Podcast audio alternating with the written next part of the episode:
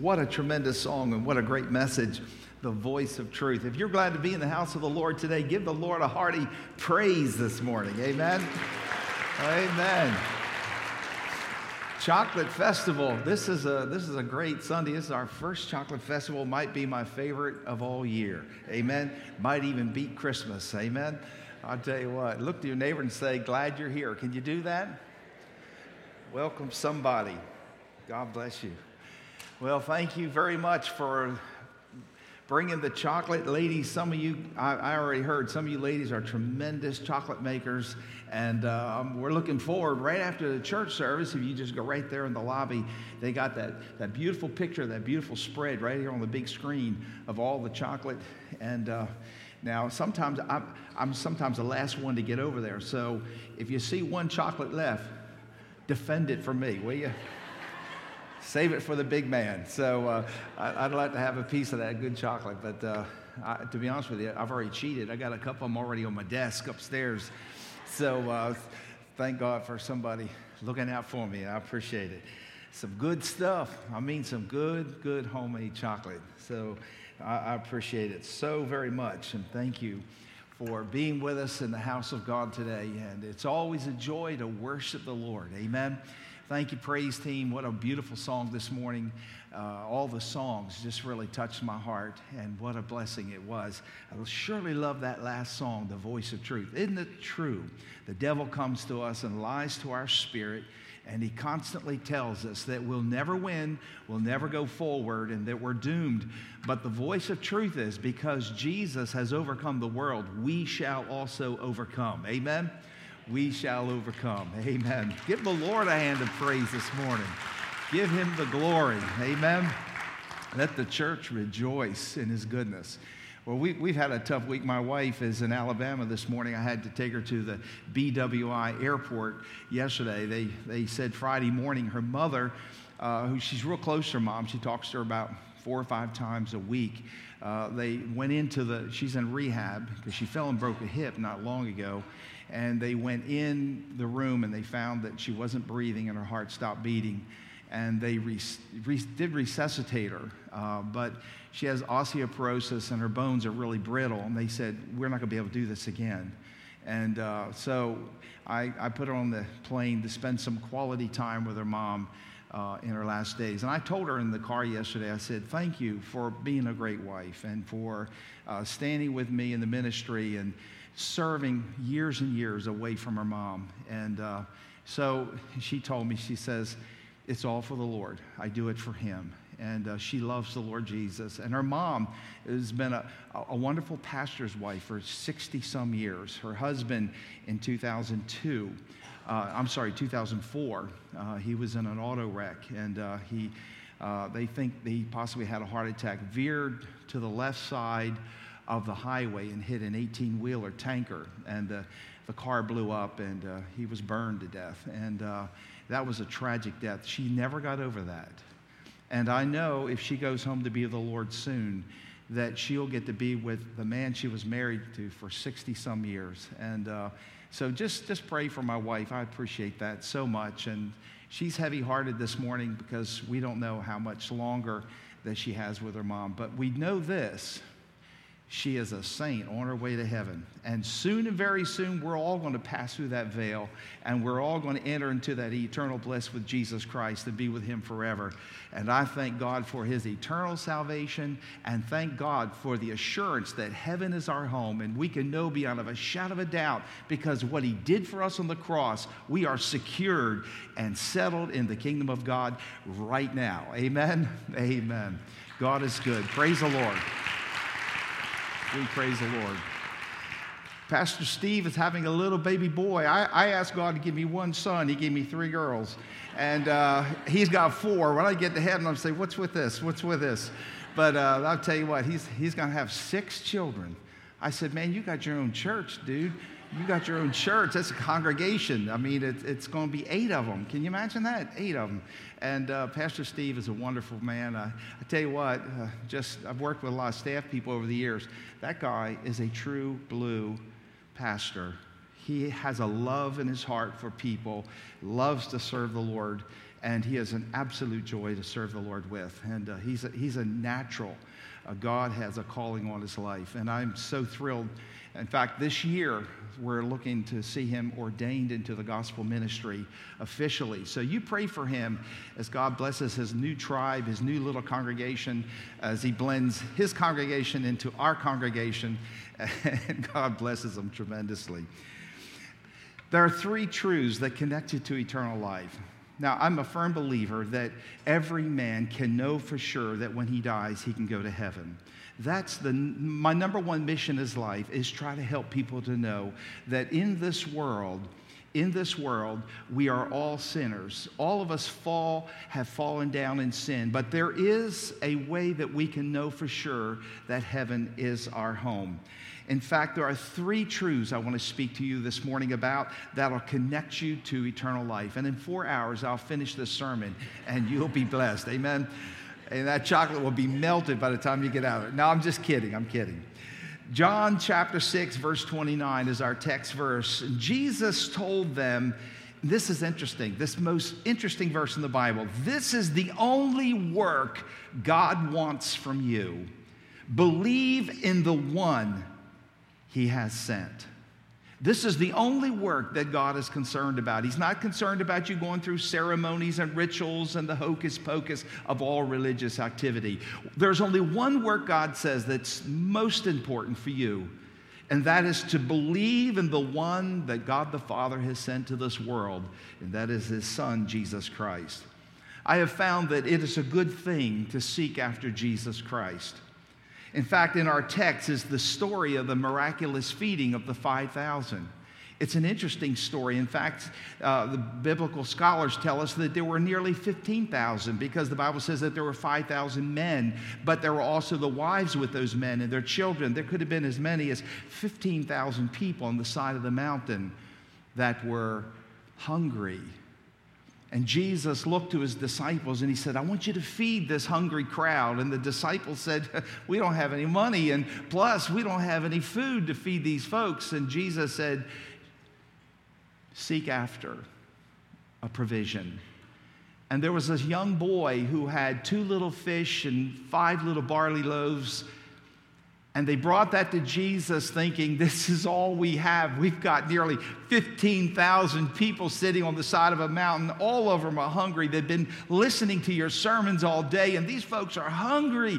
And, and Jesus said, Give me that little boy's lunch. And the most miraculous thing took place. Jesus prayed over those five little barley breads. He prayed over these two fishes. And as this food passed through his hands, this food dropped into basket after basket after basket.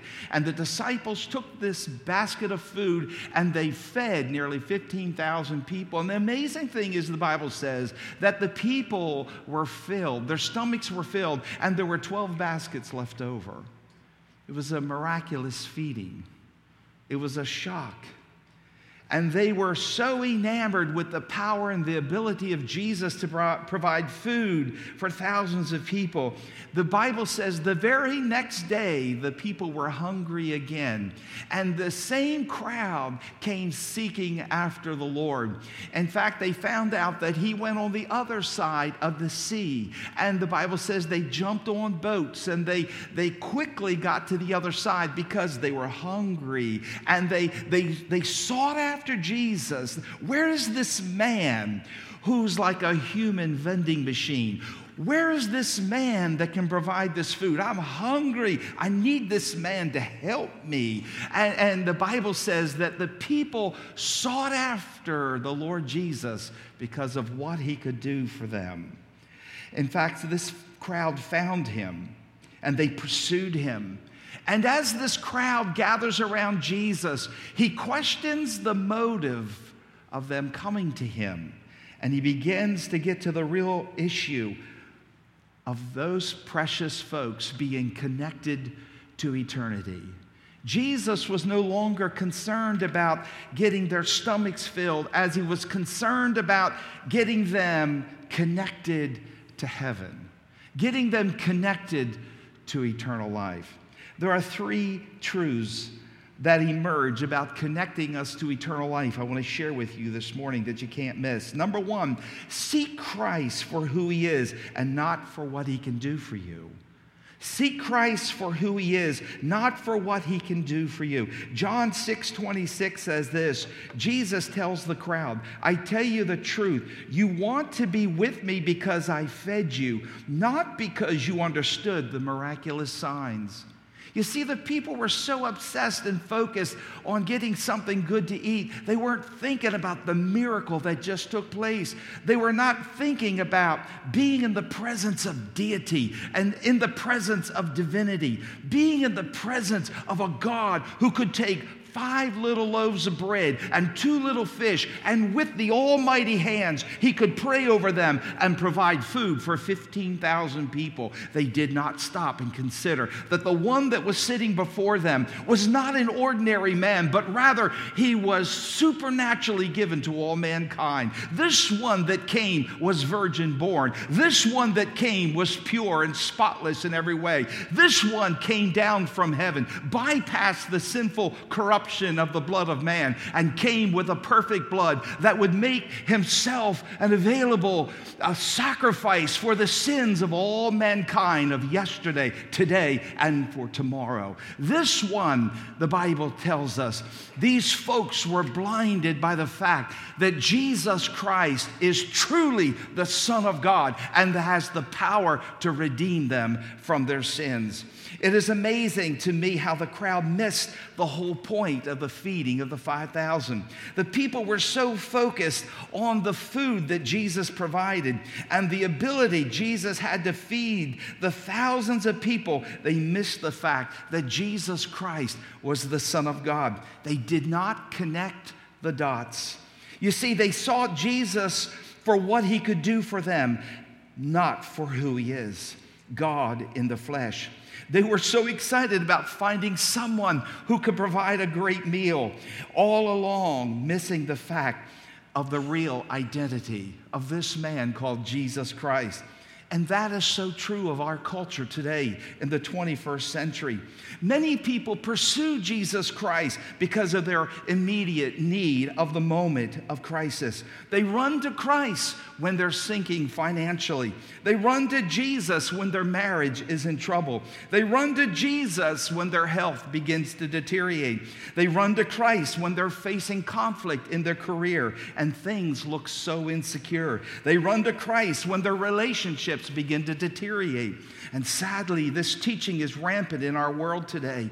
It deceives people into thinking that their real need is more money, more people, more solutions, when in the fact their real need is eternal life. And that is what Jesus Christ can offer. To Jesus, he is to, is to some people an Aladdin's genie or a cosmic bellhop or some good luck charm to help you when you want to get out of the troubles of life. But blind to the fact that Jesus is the Savior from sin, He is the one who satisfies our soul, whether you're rich or poor, living in a nice home or living in a prison cell. No matter what, Jesus Christ is the all the answers to life. My friend, you haven't lived until the Holy Spirit of God comes inside of you and you walk with Jesus Christ on a daily basis because a personal relationship with Christ makes all the difference in life altogether. It's amazing how people come running and seeking after Christ because they need salvation from a bad experience in life. They believe Jesus has the ability to do amazing things but only see him as what he can do instead of seeing who he really is. This morning, may I share with you that Jesus Christ not only has great power, he is the Son of God. He is the only access into the kingdom of God. The world says there are many roads that lead to some supreme being in the sky, but I say to you today, there is only one door, there's only one man, there's only one mediator between God and man, and that's the man Jesus Christ. The Son of God. He is the only way to eternal life. And when you recognize that He has the power to forgive you of your sins and can transport your soul and secure you seated in the kingdom of God, my friends, that's the greatest truth that the church can proclaim today. He is the only hope for eternal life.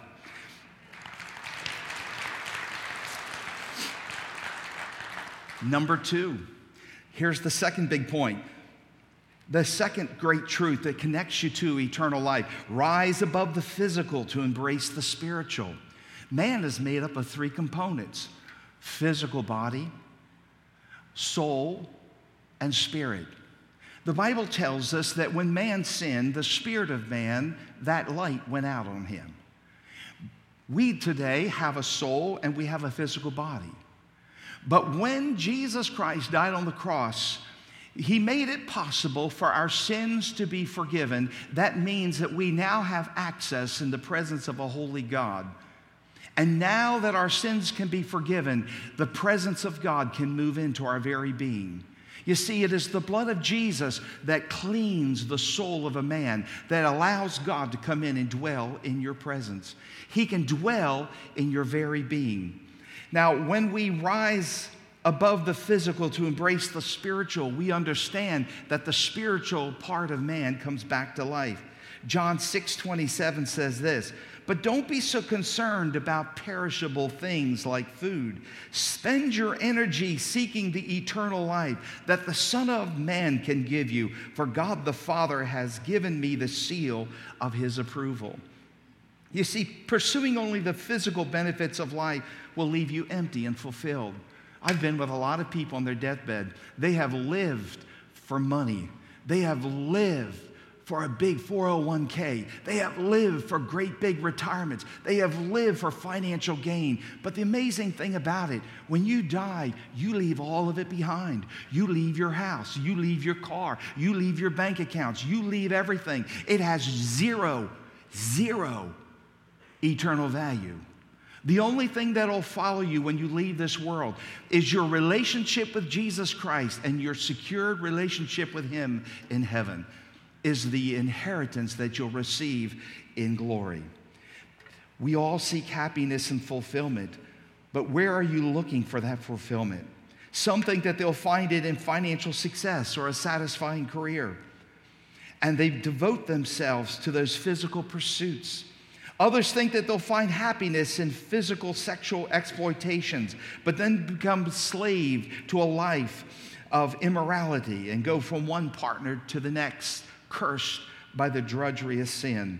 Many tried to find physical pleasure in alcohol and drugs, and they try to numb themselves from all the pains of life. Some seek happiness through physical relationships. And may I say, it's wonderful to have a family, but isn't it true that our families slip away in time because of physical death.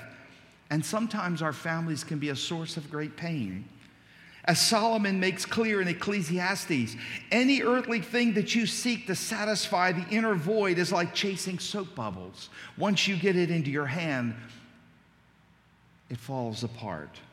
The Bible is clear that our ultimate source of happiness and pleasure is found only in a spiritual relationship with Jesus. When you spend time with God, when you talk to God, when you get up in the morning, it doesn't have to be a two hour conversation, it can be a brief conversation, but it's spending time with God, calling upon Him, asking Him to help you, asking God to fill you, to, to fill the emptiness in your very well being, depending on His strength to help you throughout the day. Just talking to Him, sharing with Him the things that worry you, the things that you're concerned about. Just spending time with Him and let Him give you a resurgence of that peace and joy. In fact, David said this In the presence of the Lord, there's the fullness of joy, and in your right hand, there are pleasures forevermore.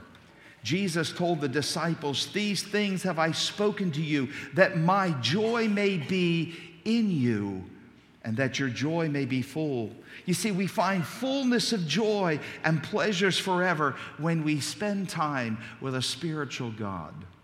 When we spend time with Jesus, He gives us peace, He gives us purpose, He gives us meaning, and a great sense of well being.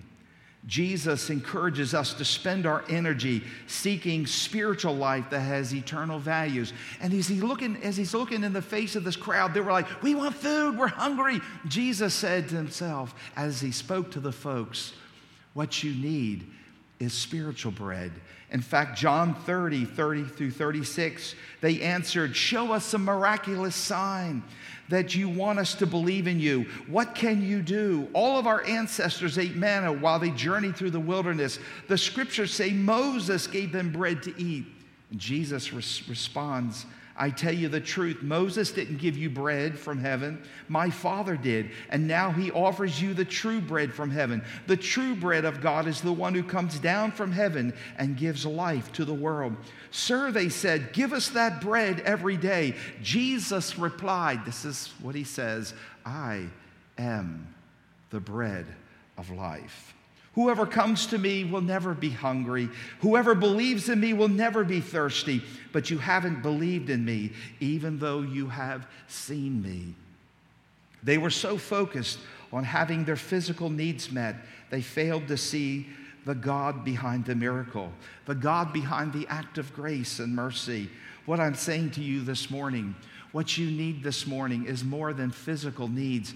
What you need this morning is a personal relationship with Jesus. What you need this morning is to spend time with Him because He is the one that's going to fulfill you, cause you to be happy, take away your depression, give you faith to walk through the difficult times, to answer the questions that you have in life. He is the one that will sustain you and strengthen you through life.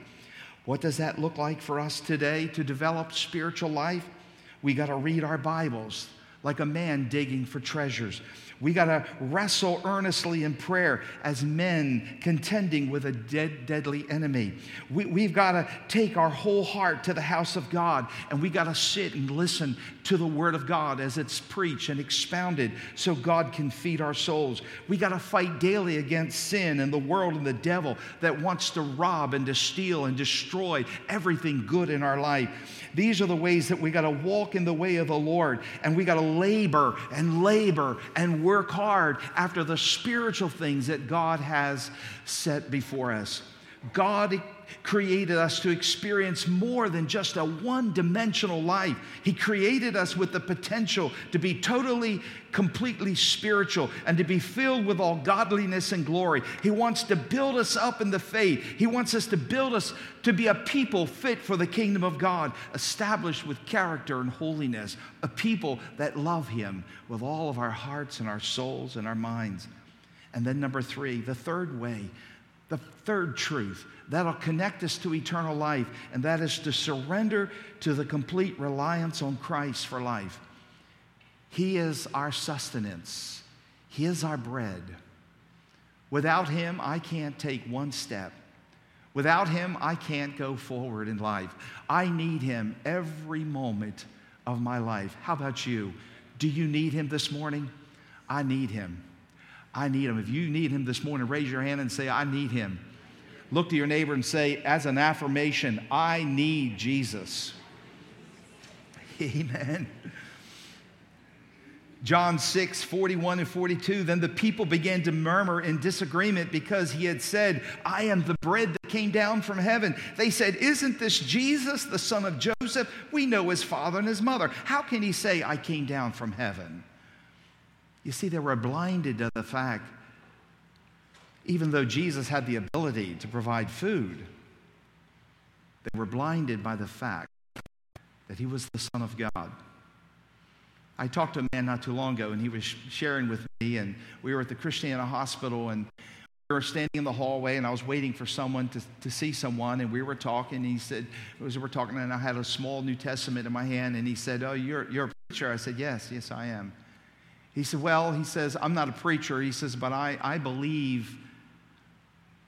that we need to tell people that there are many wonderful gods that we can turn to. And I thought to myself, well, here's a guy who's very ecumenical in his beliefs.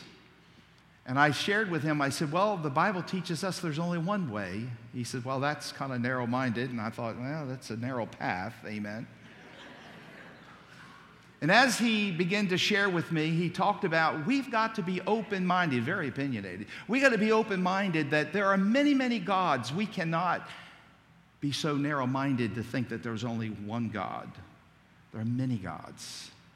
I said, Well, I only know of one God that actually rose from the grave, and his name is Jesus Christ. As far as I'm concerned, all the other gods who've claimed to be gods, who are not gods at all, are still interred in their graves. But there's only one empty tomb today, and that is the empty tomb of Jesus Christ.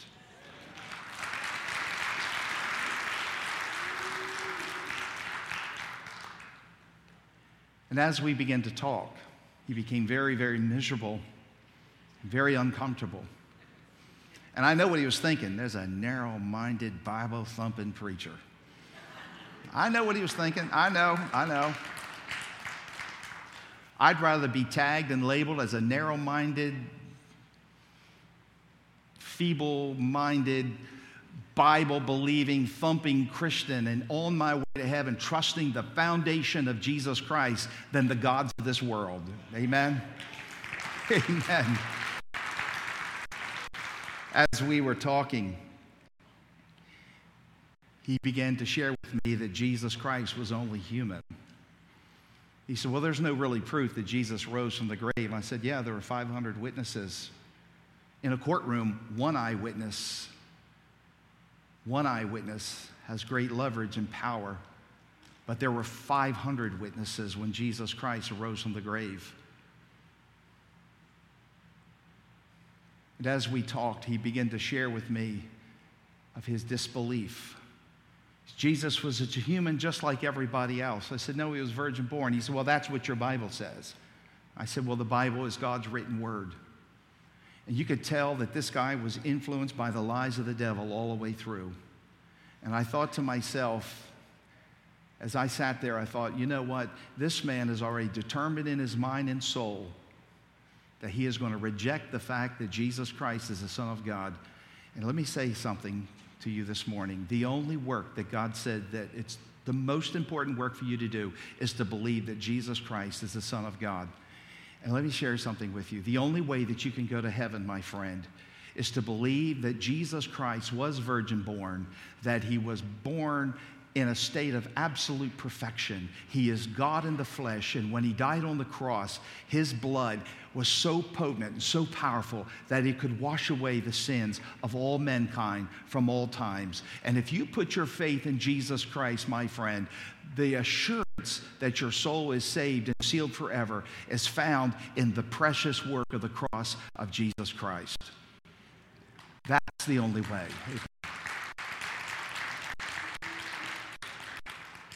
Jesus teaches about the most controversial, misunderstood lessons in the Bible that man must feed off the truth of the substitutionary death of Jesus on the cross. When Jesus was hanging on the cross, he cried, It is finished.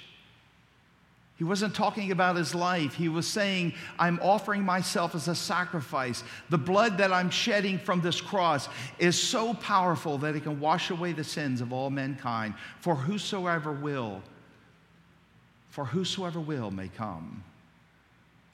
All of those who believe, all of those who confess with their mouth the Lord Jesus, that he arose again from the dead, that he is the power to save, all of those who confess that can receive salvation and receive eternal life. And there comes a time in our life that we must rely on the total work and the sufficiency of Jesus Christ. It means to consume the work of the sufferings of the death of Christ on the cross and trusting Him to apply the work of connection, forgiveness, and acceptance for our souls. Jesus said that the result of coming to Him is that we will not hunger. We will not suffer mentally and emotionally. We shall not suffer in a place of hardship. We'll come to realize that it is Christ that basically speaks to our spirit that all will be well, that He controls our life in His hands.